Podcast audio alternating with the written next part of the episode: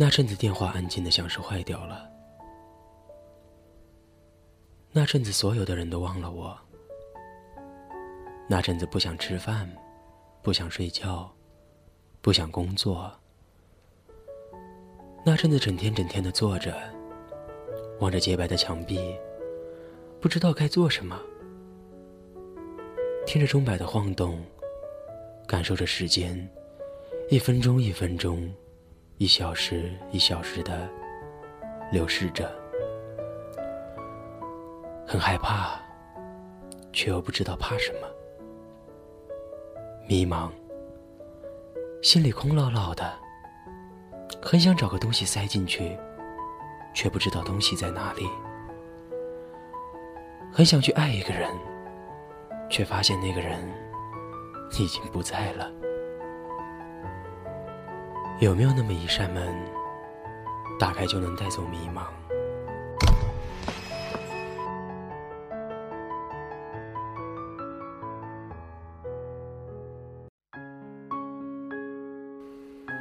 原来我难过的，并不是你不爱我，而是你连招呼都不打一声，就从我的世界里消失了，再也没有回来。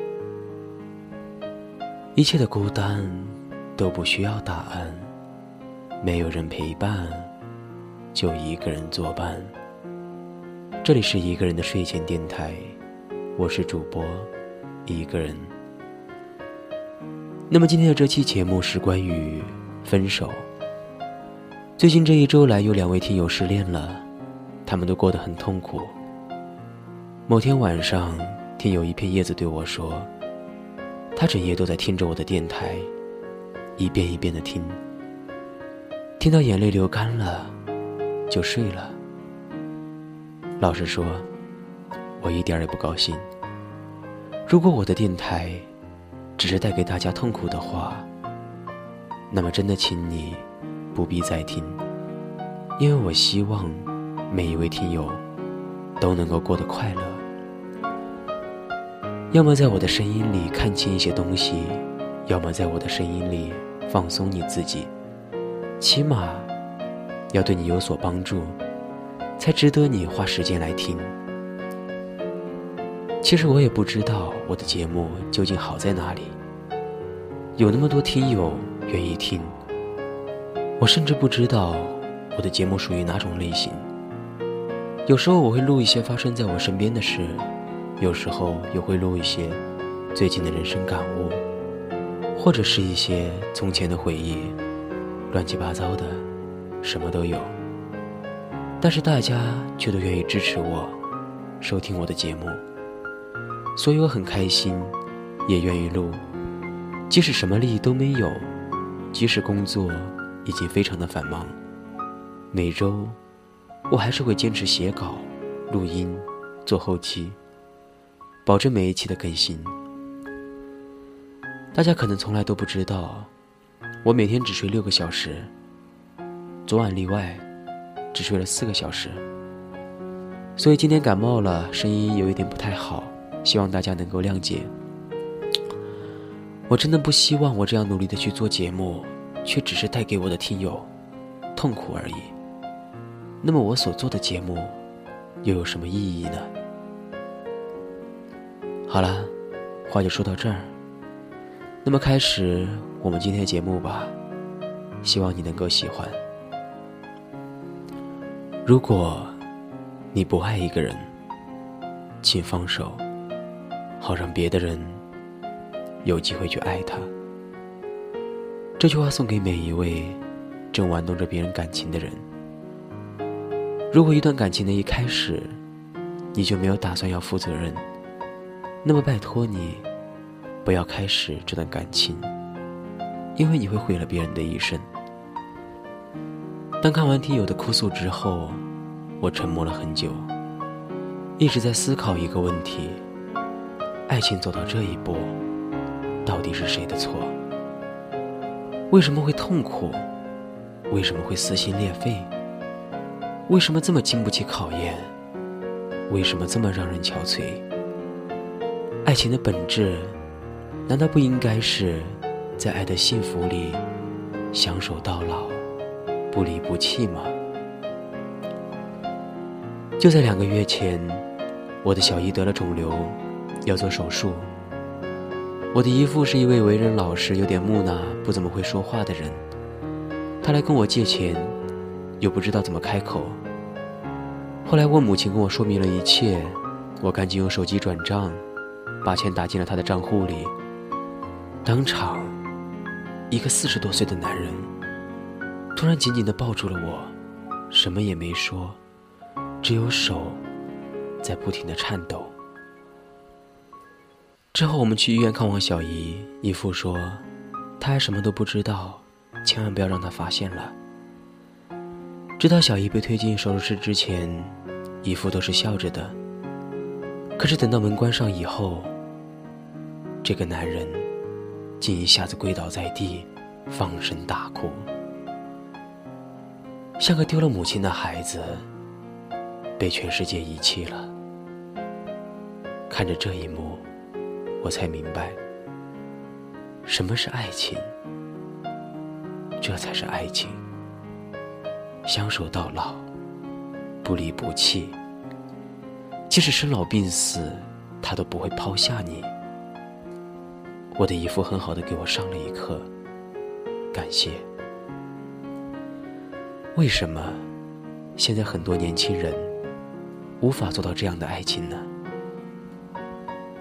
我在一部经典里找到了答案，原话是这么说的：“不爱其亲，而爱他人者，谓之悖德。”意思是，一个人假如不爱他的父亲母亲，而他却口口声声说他爱你，这是不可能的。再往大一点讲，一个人假如他的品行不端，没有孝心，那么这个人。是不可能爱谁的，他的爱只是表面的、浮华的，是假象，而他爱的也只可能是你的利益，或者你的美貌而已。所以呀，请一定要看清楚对方的为人，看他对待父母的态度，看他对承诺的践行度，看他对小动物的关爱，看他对弱者的同情，等等。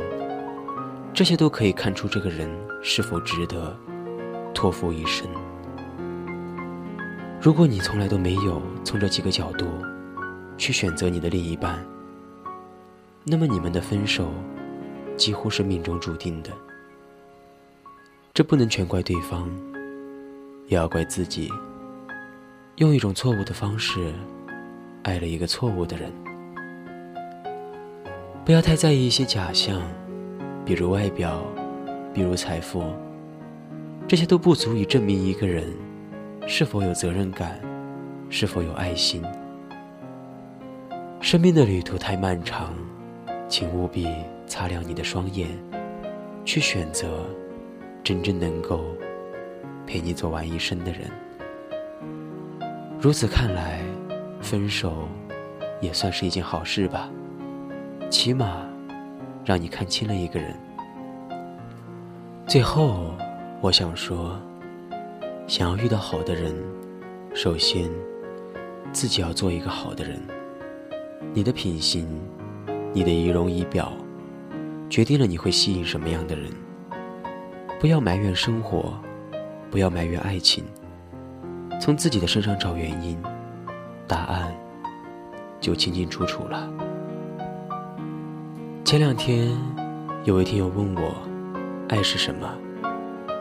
那么在这里，我想告诉你，爱是你我用心交织的生活，爱是你和我在患难之中不变的承诺，爱是。